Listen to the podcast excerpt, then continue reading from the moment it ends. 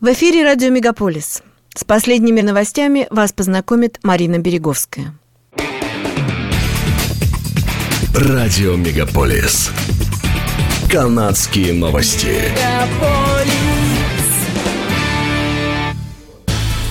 Банк Канады объявил об очередном резком повышении ключевой процентной ставки, поскольку инфляция продолжает бушевать в стране и за ее пределами. Инфляция в апреле достигла 6,8%, что является самым высоким показателем с января 1991 года. Цены на газ выросли более чем на 36%, а на продукты питания почти на 10%. В заявлении банка, сделанном в среду, война на Украине, закрытие складов в Китае и продолжающиеся перебои в поставках названы основными факторами, способствующими росту инфляции. Банк Канады повысил ключевую процентную ставку до полутора процентов, что стало третьим подряд повышением в этом году. До сих пор продолжается ликвидация последствий урагана, который прошелся по Онтарию и Квебеку 21 мая с порывами ветра до 190 км в час. В Оттаве ураган разрушил немало линий электропередач, повалил тысячи деревьев и разрушил несколько домов. По состоянию на 30 мая было подтверждено, что из урагана в Онтарию и Квебеке погибли 11 человек, в основном в результате падения деревьев. Министерство окружающей среды Канады заявило, что ураган возник недалеко от Сарнии в Онтарио, а затем переместился на северо-восток провинции. Город Петерборо расположенный к востоку от Торонто, объявил чрезвычайное положение. Хайдра Оттова сообщает, что в столичном регионе 8 тысяч потребителей все еще остаются без электричества, передает корреспондент радио «Мегаполис Торонто» Юрий Начитой.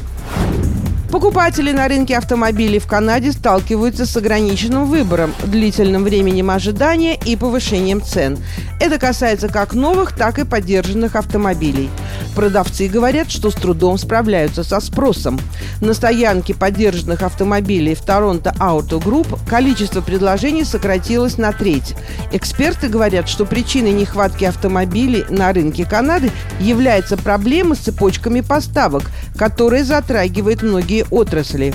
Нехватка новых автомобилей также приводит к росту средней цены на поддержанные автомобили. Согласно отчету, новый автомобиль в среднем стоит 53 тысячи долларов, что на 17% больше, чем год назад. В это же время поддержанное авто стоит в среднем 37 тысяч долларов, что на 38% больше, чем год назад. Покупка электромобиля также не станет выходом из ситуации дефицита, так как время ожидания может достигать трех лет в зависимости от производителя и дилерского центра, пишет портал «Тарантовка».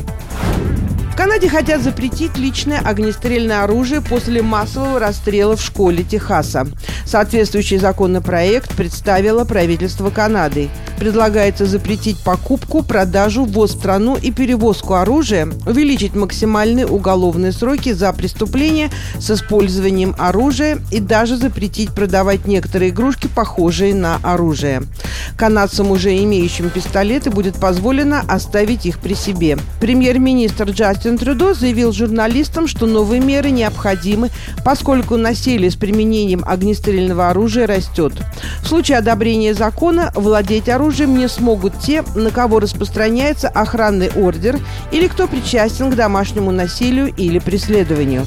Закон также потребует запрет на продажу и передачу магазинов патронов большей емкости для длинноствольных ствольного оружия.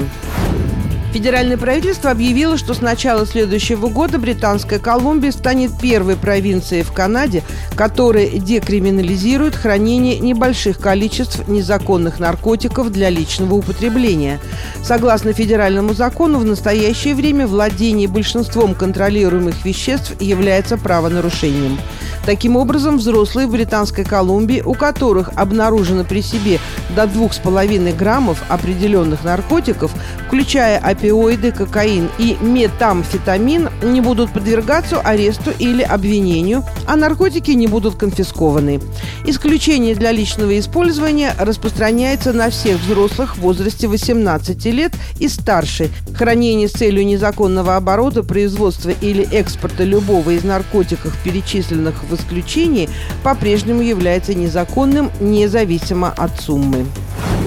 Около миллиона жителей Онтарио проголосовали на предварительном голосовании на выборах в парламент провинции. Это на несколько сотен тысяч больше, чем в 2018 году, пишет издание CP24. Elections Ontario призывает граждан проверить, на каком избирательном участке они будут голосовать 2 июня. Для этого нужно ввести свой почтовый индекс на сайте elections.on.ca. Ковидные ограничения на канадской границе, введенные федеральным правительством, продлеваются по крайней мере до 30 июня, объявили во вторник представители Министерства здравоохранения страны. Федеральное правительство будет по-прежнему требовать от иностранных туристов предоставить доказательства того, что они полностью вакцинированы. Невакцинированные канадские граждане или постоянные жители Канады также должны предъявить доказательства молекулярного теста на COVID-19, сделанного Кириллова до въезда в страну и пройти карантин в течение 14 дней. Все пассажиры, прибывающие в Канаду, независимо от гражданства, обязаны и далее до въезда в страну предоставить через приложение ArriveCan информацию о состоянии своего здоровья. Это заявление было сделано через день после того, как парламент страны отклонил предложение консервативной партии, призывающей федеральное правительство отменить все оставшиеся ковидные ограничения на въезд в Канаду. Канадский совет аэропортов обвинил эти пандемические меры в массовых задержках на таможнях по всей стране. В ответ федеральное правительство заявило, что отменит тестирование на COVID-19 в аэропортах, чтобы сократить задержки по прибытию пассажиров в Канаду. Это были канадские новости на радио Мегаполис Торонто, которые для вас провела Марина Береговская. Не переключайтесь.